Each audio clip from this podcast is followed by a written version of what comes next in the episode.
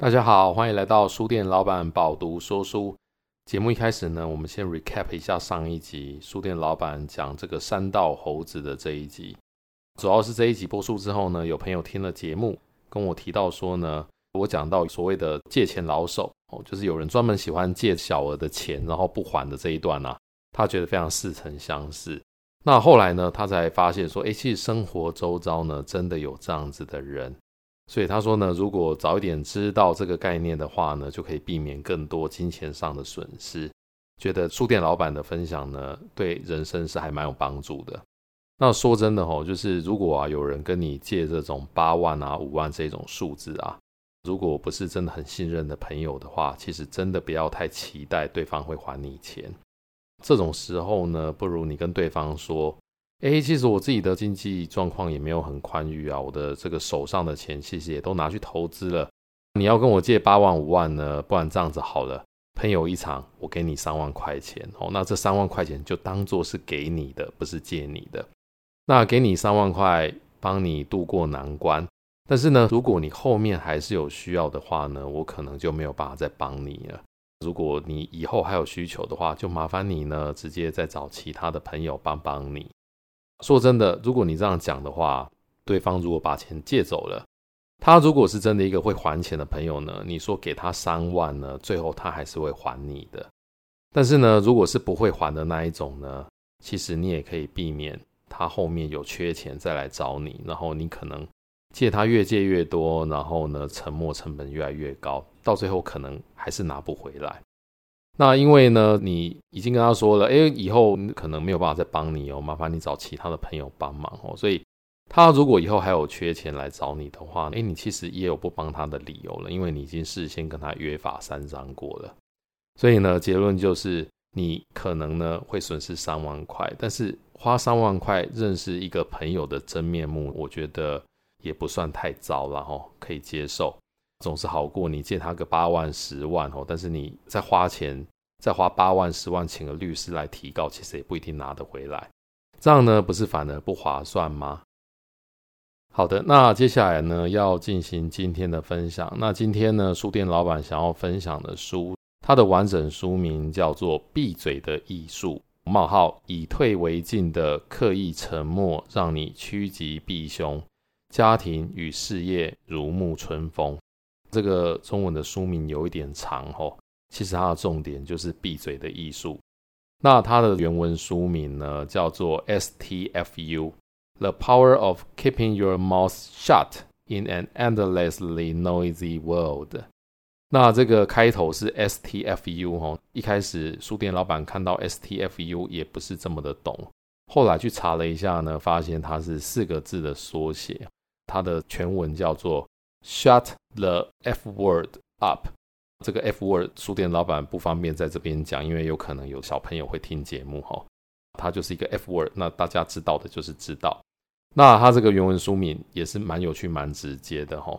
这本书的作者呢是叫做 Dan Lyons，在台湾呢是由时报所出版，出版日期呢是今年的七月二十九号。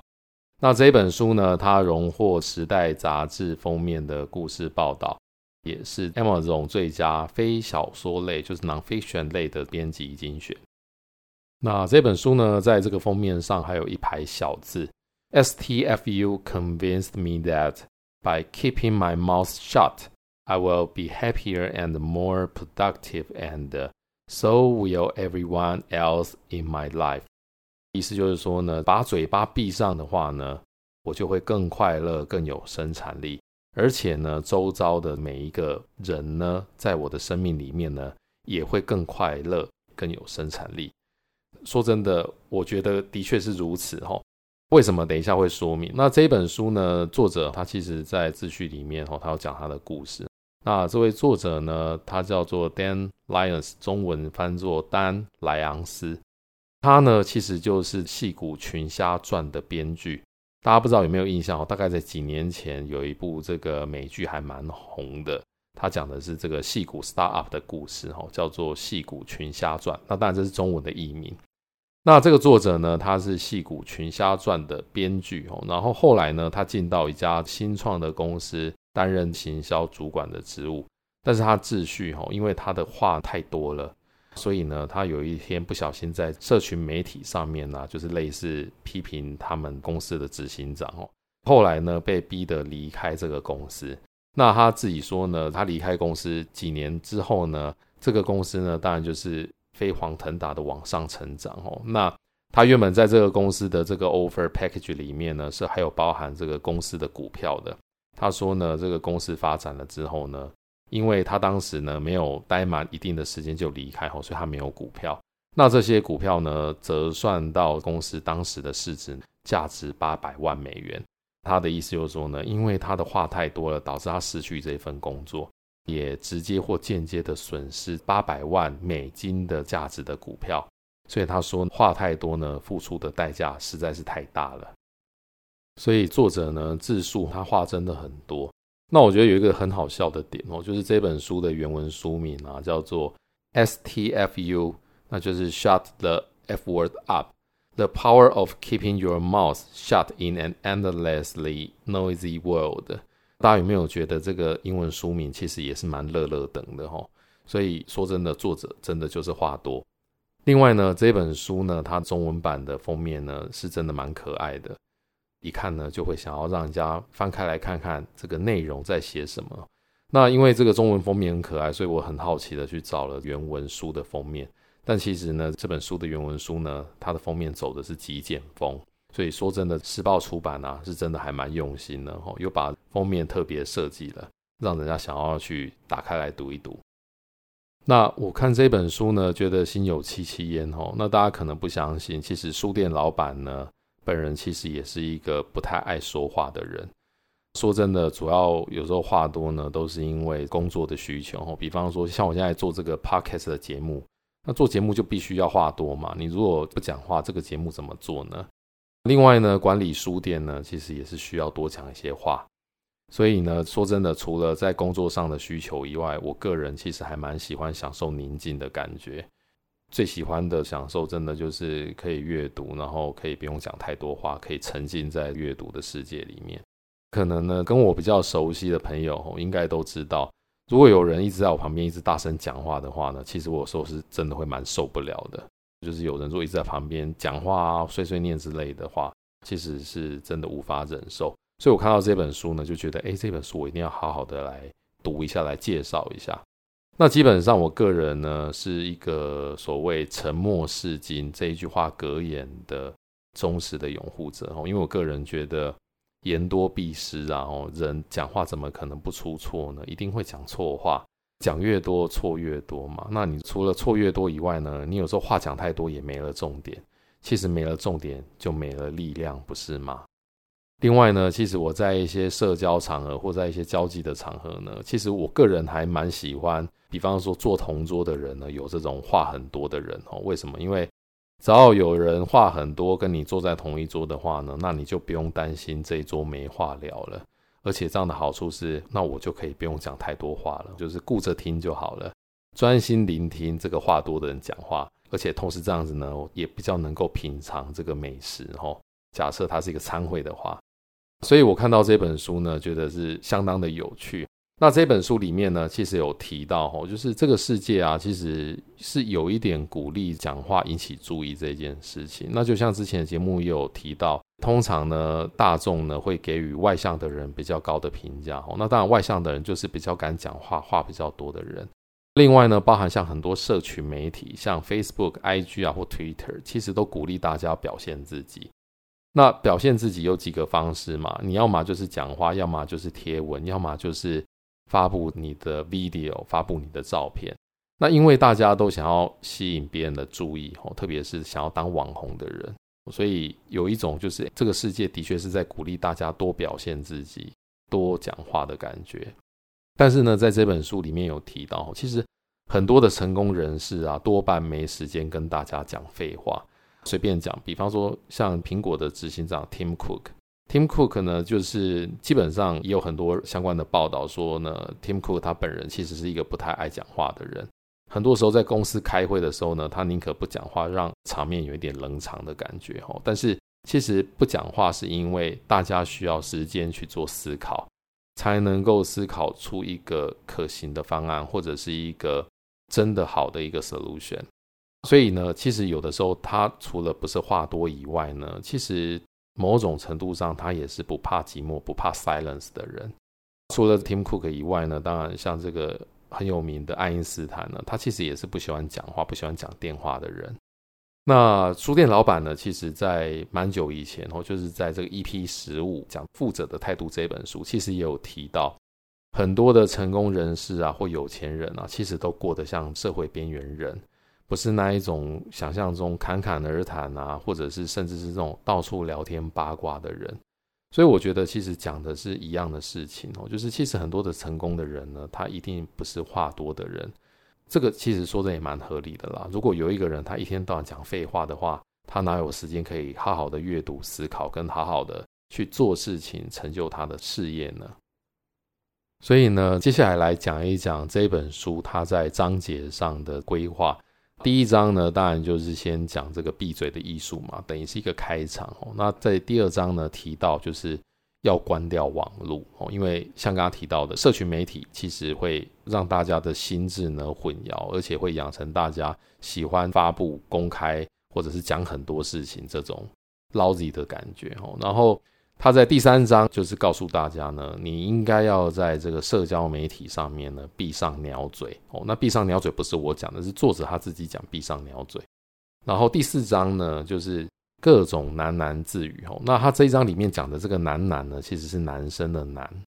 那他的意思就是说，其实男人呢反而是容易说教啊、插嘴、长篇大论，其实比女人更严重。在第五章呢，他告诉你闭上鸟嘴是一帖良药。接着呢，在第六章、第七章、第八章呢，他告诉你，在职场上闭上鸟嘴，在家闭上鸟嘴，在爱里闭上鸟嘴。哦，所以可见呢，在这几个地方呢，大家应该都遇过话很多的人或者是对象。最后呢，在第九章跟第十章呢，作者告诉你，闭上鸟嘴就是力量，闭上鸟嘴听就是了。所以呢，基本上这本书在章节上呢，就是。各位听到我刚刚的介绍，就知道说，哎，其实他要告诉大家的是，你可能在很多地方话都太多了哦。那在这几个地方呢，你的话应该要少一点，闭上鸟嘴，可能呢就可以让其他人过得更好。比方说呢，你如果是在职场上，在公司上面呢，闭上鸟嘴的话，那你的同事就会更开心哦。你的同事可能就不会一天到晚听你在那边碎碎念啊，然后。因为听到你碎碎念，就觉得哦好烦哦，就觉得心情不好，可能还要安抚你的情绪啊，或者是还要听你八卦，浪费时间，没有时间工作啊。那另外呢，如果你可以学习在家闭上鸟嘴的话呢，那可能呢，你的家人也会觉得比较轻松一点。那你如果在爱里面闭上鸟嘴的话，那可能你的另外一半呢也会感谢你哦，因为这个有的时候大家相处太久了，怎么可能每天听你讲一样的事情会觉得开心呢？所以呢，这本书呢，在书评里面有一个作者，就是彻底坦率的作者，叫金斯考特。他就说呢，读这本书的话，老板、另一半、小孩会感谢你，你也会感谢你自己。那肯定就是你在不同的场域改掉话多的习惯的话，大家都会变得更开心。那我觉得蛮妙的一件事哈，有的时候我们会说。闭上你的鸟嘴，连这个书中的作者都是这样讲哦。但是大家有没有觉得，事实上很多时候人的话真的都比鸟还要多？大家有养过鸟的，应该都知道，鸟其实也不常在那边叫哦，反而是人的话真的很多。那我也话不多说哦，接下来就是要进行书店老板对这一本书的分享。这一本书呢，里面有讲到有一件事情呢，是令我蛮意外的哦，那就是讲到关于女人话多这一件事情。那这本书里面呢，有提到哈，就是大家一般大众会觉得女人话比较多，主要的原因呢，是以前有一位作者，他叫布哲廷。那在他的畅销书，哈，书名叫做《女性的大脑很那个》，原文书名叫做《The Female Brain》。在这本书里面呢，他说呢，女性每天说出口的字呢，大概是两万个，而男性呢，平均则是七千，哈。所以，因为呢，他写的书里面有说，这个女生讲的话每天平均的字数是两万个，大概是男性的三倍。所以大家读了这本书之后呢，就觉得女人就是话多，因为大家都采用这本书的观点嘛。那说真的，这本书的观点我没有实际的去看过，但是在日常生活中啊，其实就连我个人认识的女性里面有蛮多，也都认同女性的话真的比较多。所以呢，我觉得这个有可能是以讹传讹造成的刻板印象。这个刻板印象就像很多时候呢，其实很多女性呢也会因为刻板印象的关系，有时候讲话也会自己物化女性哦，就是女性会自己物化女性。所以这个以讹传讹的刻板印象的形成是还蛮夸张的。所以为什么大众都会觉得女生话比较多？结果蛮妙的吼，就是这本书里面他提到。德州大学的奥斯汀分校有学者呢，设计了一个实验，试图要去验证刚刚提到布泽廷这本书里面的说法。结果呢，这个学者发现哦，其实女性跟男性的日均说话量呢，其实都在一万六千个字上下，并不是布泽廷所说的女性是两万字，男性则只有七千。其实男生女生说话量在这个实验里面都是一万六千字左右。所以这个最新的实验呢，其实就破除了女性话多的说法，而且这个实验呢，也附带发现说，其实男人很爱插嘴这件事情哦，因为他在实验里面也证实了，就是其实呢，在被男性打断的发言者里面呢，有七成是女性，所以男人呢，不只爱插嘴，还特别喜欢插女性的嘴，意思就是说，女生常常讲话讲到一半都被男生给打断了。所以我觉得这件事情很妙。那我在想说，会不会有可能是因为大部分的人还有男人呢，都误以为女人话多，所以就更倾向打断女人讲话？大家听得懂吗？就是因为我觉得女生话很多，所以每次女生讲话的时候，我就觉得啊，话实在是太多了，我不想再让她讲了。所以男生就会倾向打断女人讲话。另外呢，这本书里面呢还列举了一些科学或者是实验发现的一些结果哦。他说呢。男性所受的训练呢，是要凸显自己，要透过言谈尽足力量跟气势。男人开口呢，是为了取得地位，而女人开口呢，是为了人际连结。我觉得这一段话说的大致跟我的认知是蛮正确的哦，因为可能传统的社会还是有一点男女不平等哦。那男性呢，可能在权力上面的竞逐呢，是更为积极的，所以男生受的训练都是要凸显自己哦，透过讲话呢去尽足力量跟气势。那女性呢，反而是为了人际连接，是为了情感上面的沟通跟所谓的 friendship 人际之间的交流。所以呢，男性之所以爱说教，大家应该都有一种感觉哦，就是男人特别喜欢说教，特别是什么？特别是老男人。这个有一个说法，可能说出来有点伤人哦，但是真的有这个说法。老男人呢，之所以爱说教的原因，是因为很多男人因为他退休了嘛，那退休了，相当于是失去了男性雄性的一个舞台，所以呢，男性因为失去了工作的舞台之后呢，他在心理上面可能是比较空虚的，所以退休的男性特别喜欢说教，或特别喜欢跟女性说教，原因在于此哈。那书里面说，男性之所以爱说教呢，其背后的原因跟男性坐下来喜欢腿开开一样。都是为了占据更多的空间，彰显自身的霸气。说真的哦，的确有很多男性呢，坐下来呢，习惯把腿张得很开。就连书店老板哦，有时候在搭捷运的时候遇到那种男性把这个腿张得很开，我都觉得很莫名哦。而且男性把腿张开，万一隔壁也是男性的话哦，那两个人腿都要张得很开，那到底是要怎么做哦？所以说真的，这样子的做是有一点没水准哦。希望有听到节目的男性听众呢，未来注意一下这个问题哦。就是这个男性朋友不要坐下来的时候都要把腿张得很开。那当然就是书里面说，腿张得很开是为了占据更多的空间，彰显自身的霸气。但是说真的，现在都什么时代了哦，又不是野生动物，把腿张那么开干嘛？另外呢，在这本书里面呢，刚刚提到的这个学者呢，他也提到一个实验后的结果或统计后的结果。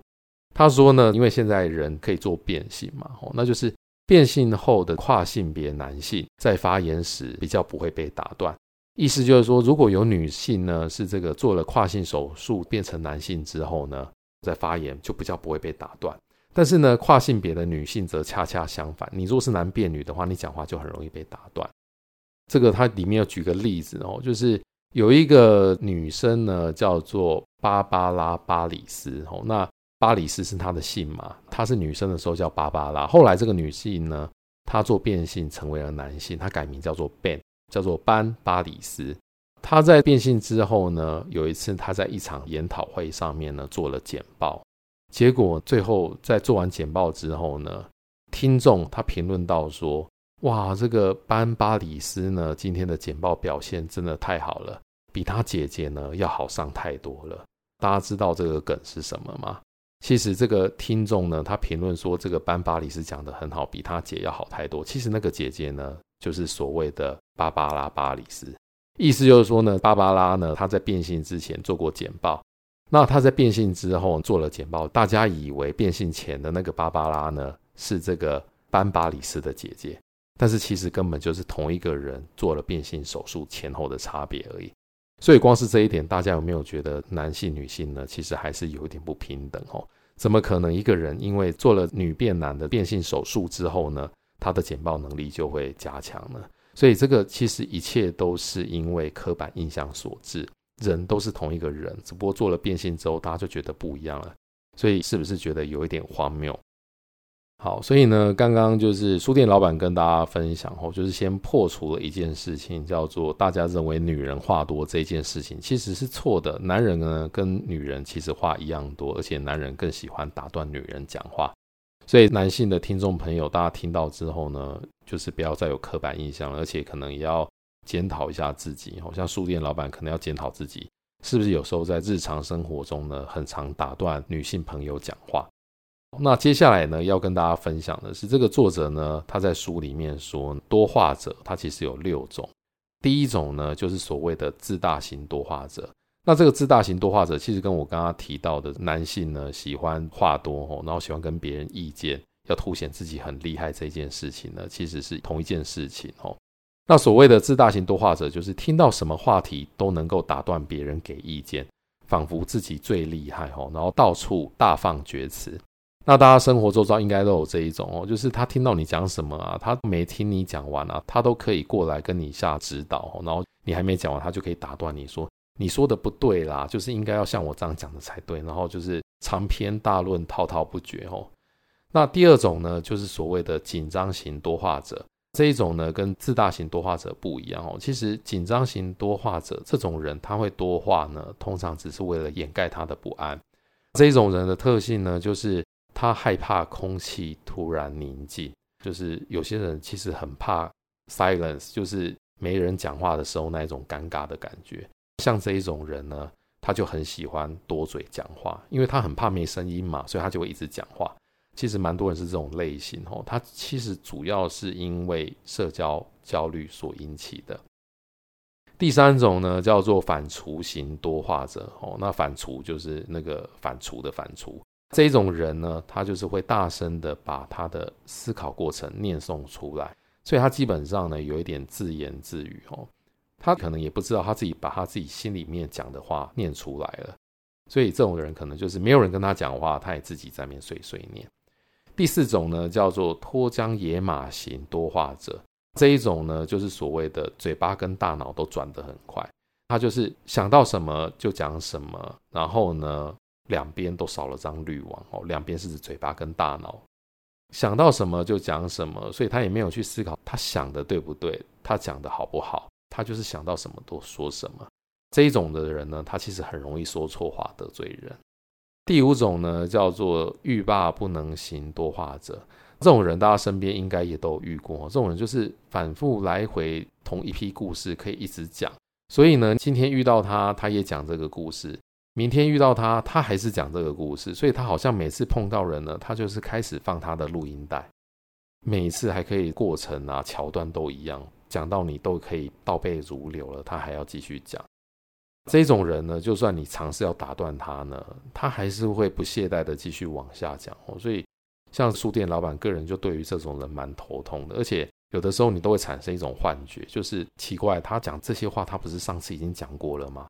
他现在又讲，那意思是什么？意思是他觉得我没有听懂，所以他还要再讲一次吗？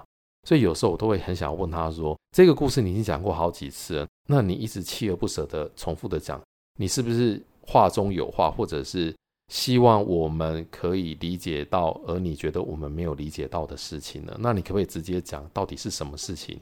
需要一再而再的讲同一件事情给大家知道呢？所以这种人常常会令人困惑。那第六种呢，叫做话痨型哦。这个痨呢是病字旁，然后里面一个劳动的劳。话痨型呢是最严重的，我觉得他就是说话成瘾型的这种人。这种人呢，他其实是最惹人厌的类型。为什么呢？因为他有强迫性跟自我毁灭的这种倾向。说话成瘾这种人是真的蛮恐怖的，因为其实说真的哈，就是书店老板自己也有遇过这样子的人。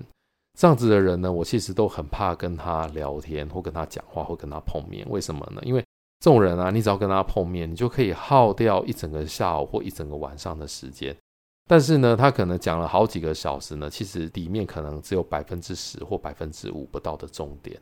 但是这种人呢，你只要跟他一讲上话，你就很难抽身，你也很难打断他的话，然后听他讲话，你也会觉得非常的疲累。所以呢，在这个作者的分类后，他也说这种人是最恐怖的，有强迫症跟自我毁灭的倾向。有一种人真的是说话成瘾哦，所以如果嗯让他不讲话的话，他很难过。那通常也是这种人呢，会让周遭的人觉得难以应付、应接不暇的感觉。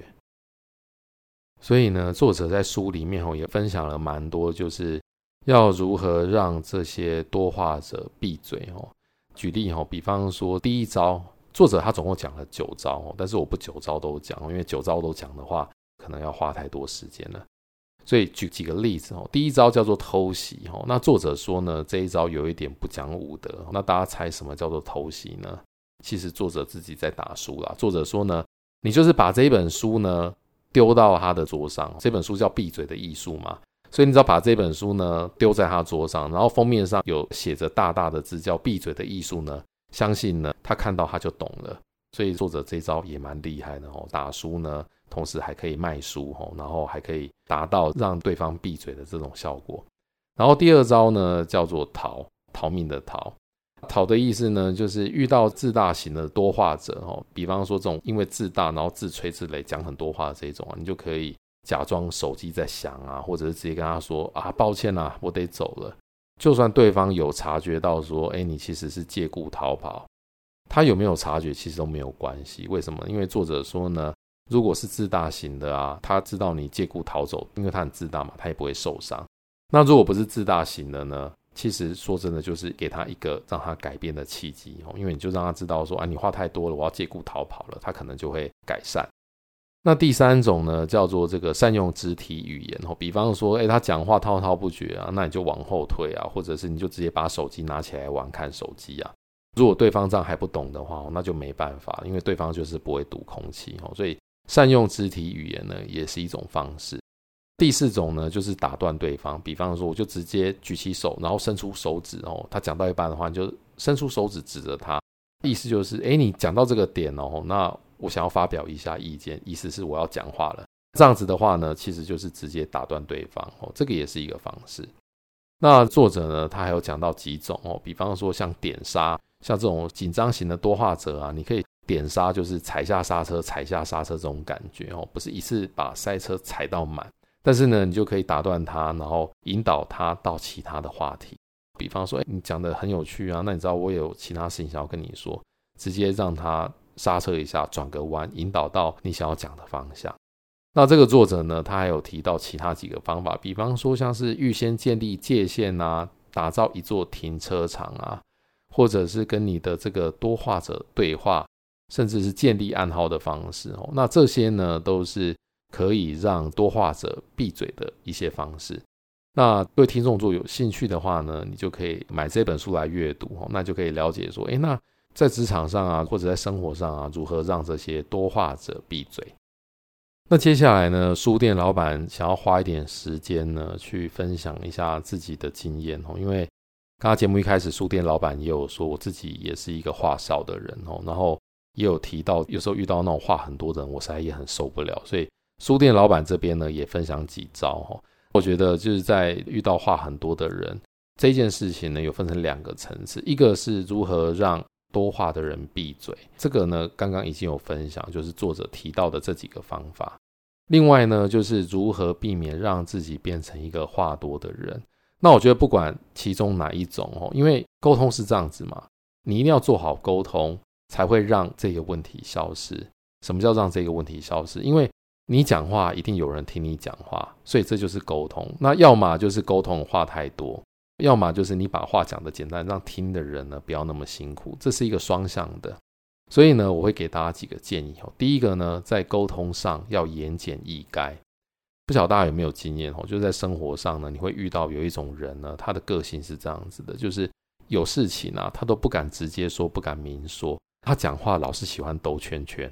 那不是喜欢兜圈圈呢，可能就是讲话呢不想要句号哦，就是他不会讲到一个段落就停，他讲到一个段落呢，他可以换一个方式把一样的内容再重讲一次。就是不晓得这种人是不是因为被人家讲过是句点王哦，所以这种人讲话就是永远没有句点。那不敢直接说呢，就是想讲什么不敢直接说。我觉得这个有可能是因为对自己没有自信心的关系哦，所以他不好意思有话明说。另外呢，喜欢兜圈圈呢，有可能是因为想要混时间哦。因为像有些上班族哦，有些工作上的角色呢，可能会觉得说，哎，我只要开会多讲话，就算没有意义的混过一天时间，反正我就可以领一天的薪水嘛。所以他横竖呢，这个上班沟通、开会什么的，他都不急啊，因为我慢慢讲，我讲多一点，我一样可以领薪水啊。这也是一种状况哦。那也还有另外一种啊，就是这个人讲话，他本身呢就是没有中心思想。所以呢，他讲话因为没有中心思想嘛，所以他就只能够不着边际的敲边鼓。那我觉得这些都是不好的说话方式。那刚刚有提到哦，因为在书店哦，因为工作的需求哦，有时候需要讲蛮多话。那我觉得呢，这个是不好拿捏的哦。简单来说，像刚刚提到的，喜欢兜圈圈或者是讲话没有句号，一直要重讲的这种人，你要训练自己言简意赅。但是呢，有的时候这真的不好拿捏。我举个例子哦，像我在工作上，有的时候我发现，我只要对三个同事讲话，如果呢我在讲话的时候把内容讲得太简单精要，可能一个人听得懂，一个人半懂，但是呢第三个人可能完全是听不懂的。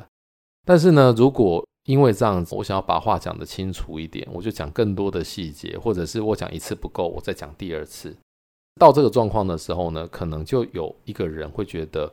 啊，我已经听懂了，你讲那么多干嘛？可是呢，可能第二个人呢，他只是刚好听懂而已。那第三个人呢，就是刚刚完全听不懂的那一个，他可能多听你讲一点，他就多听懂了一些了。所以有的时候，怎么讲话，怎么言简意赅，说真的，沟通是一门艺术，就是这个跟听者的领悟力也有关系。所以呢，有的时候你在跟你要沟通的对象做沟通的时候，你也必须要了解。这一个人，或者是这些人，他对于听话的领悟力或专注力够不够？所以这个可能也会决定了你一件事情啊，你到底要讲得多简单，还是多详细？我觉得这个就是沟通困难的地方。但是我觉得无论如何，都应该要往言简意赅的方向去努力。重点就是要做最有效率的沟通。好，所以刚刚呢，给大家第一个建议是言简意赅。那第二个建议呢，就是多听少说。吼，那这个其实很简单啊，大家都喜欢愿意聆听、愿意倾听的这种人。吼，大家都不喜欢会插人家嘴的人。那说真的，吼，插嘴有时候蛮难拿捏的。吼，所以只能说，如果大家都不插嘴的话，这个世界上就很美好。为什么？因为每个人都有可以发表言论的机会。但是我这边分享一个经验，吼。像我去参加一些会议的时候，如果参加的这种会议啊，是一个大家发言者吼，就是喜欢插嘴的这一种习惯的这种场合啊，有的时候如果不插嘴的话，就真的完全无法发言。为什么呢？吼，因为像有礼貌的人，或者是遵守这种发言规矩的人呢，其实我们看到别人在发言的时候，我们都会有一个很好的习惯，就是等到对方发言结束之后呢，我就会举手说我要发言。但是呢，有时候就会发生一种状况，就是这个人呢，他在讲话呢，讲到一半，结果还没讲完呢，就被另外一个人插嘴了。然后被插嘴这个人，他可能就被迫停止嘛。那插嘴这个人呢，他就插嘴之后呢，接着继续讲。那我就想说，好吧，那我就等这个插嘴的人讲完之后，我再举手发言好了。结果没有想到，真的没完没了，因为这个叫做插人者，人恒插之，吼，就是这个插嘴的人还没讲完呢，又被第三个。插嘴的人呢，插进嘴来继续讲了，所以就会变成遵守规矩的人呢，你基本上你是没有举手发言的这种机会。所以呢，这种会有时候开到最后，大家还以为你没意见，为什么？因为你都没有发言啊，那你没有发言，大家就觉得你没有意见啊，还会以为说，哎，那你应该就是同意会议上呢，大家插嘴讨论所得到的结论。所以这种状况又更糟糕了。我明明有话想要说，而且我也不认同你们说的，但是呢，偏偏你太规矩呢，你就没有发言的机会。所以说真的哈，有时候还真的是得靠插嘴把话讲清楚才行。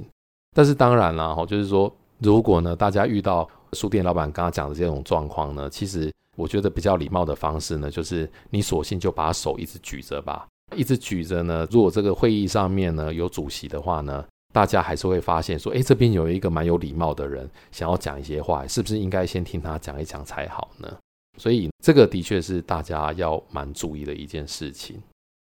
接下来要给大家的第三个建议呢，叫做阅读空气。那我觉得阅读空气这一件事情呢，其实是需要一些天分跟经验的。通常太年轻的人呢，其实都不太会阅读空气。但是如果听到书店老板节目的听众呢，如果你有比较年轻的，比方说大学刚毕业的社会新鲜人啊，我真心建议你一定要尽早学会阅读空气这件事情哦，因为不会阅读空气的话，就真的很白目。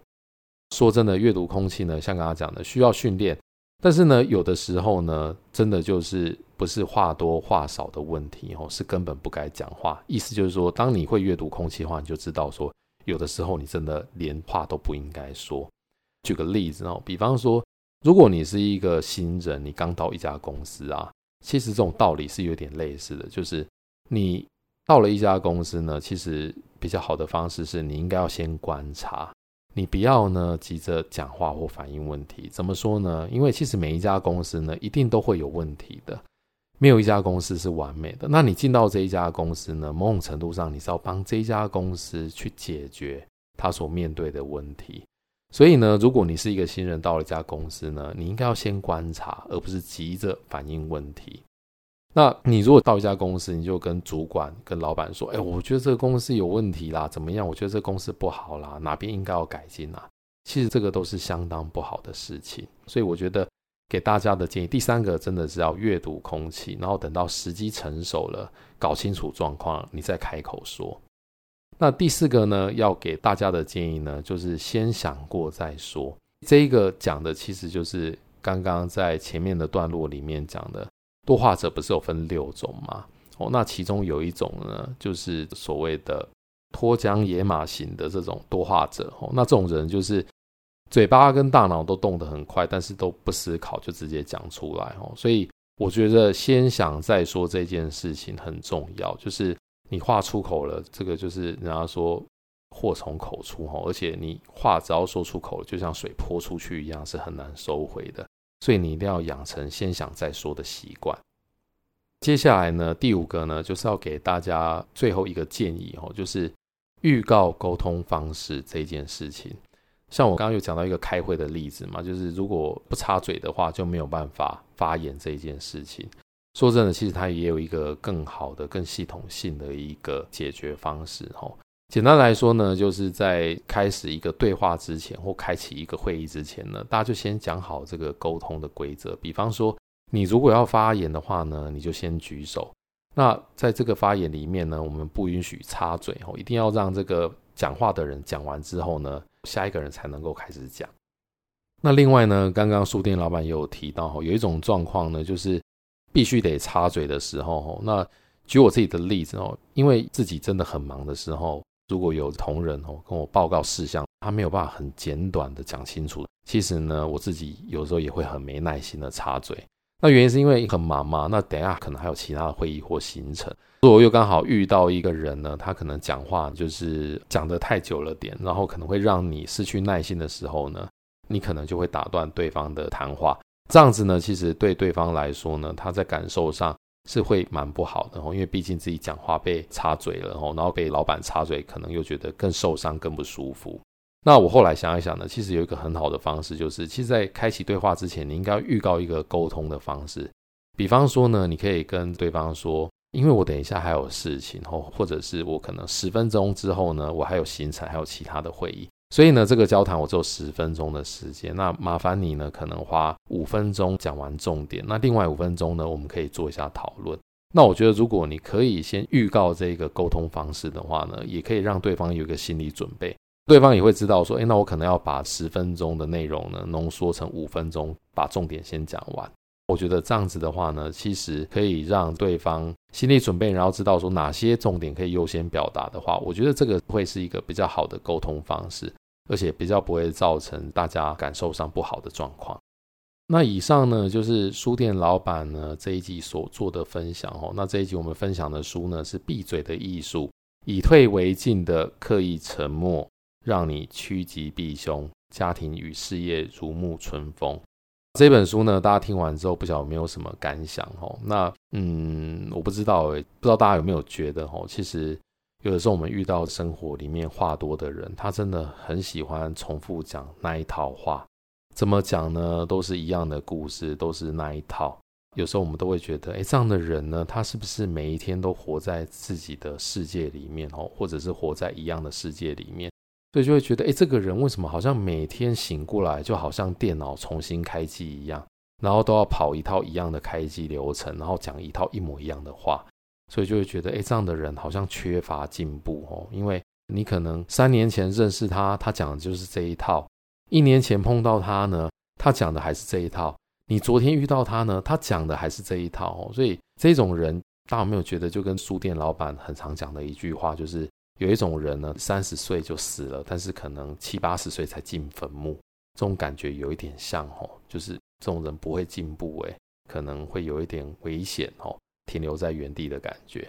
所以呢，如果要让自己进步的话呢，也许闭上鸟嘴，多听。少说多阅读是最好的方式，不是吗？好的，那接下来呢，要稍微跟大家进行一段这个工商时间吼，那就是 Pubu 电子书城呢独家赞助这个节目。那另外呢，Pubu 电子书城呢在挖贝上的电子阅读器哦，就是彩色阅读器叫做 Pubook Pro 的预购呢，它的早鸟优惠呢已经剩下最后一个礼拜的时间。不对耶，这个节目是在礼拜三播哦，所以这个各位听众听到节目的时候，应该只剩下最后三四天的时间。那这个预购呢，它是最后可以买到饱读 Lifetime 搭配这个机器哦，你可以一直看这个饱读电子书里面所有的书跟杂志，还有这个影音有声书这样子的 package 最后的机会了哦。所以请各位听众呢，如果想要买一台电子阅读器的呢，务必把握最后的机会。因为过了这个档期啊，之后饱读电子书就只会改成只送两年的期间哦，就不是 Lifetime VIP 的这个方案的 package 了。所以请大家呢务必把握最后的机会，然后相关的连接跟资讯呢，请大家可以参考资讯栏。那以上呢就是这一集的书店老板饱读说书，我们下一集见。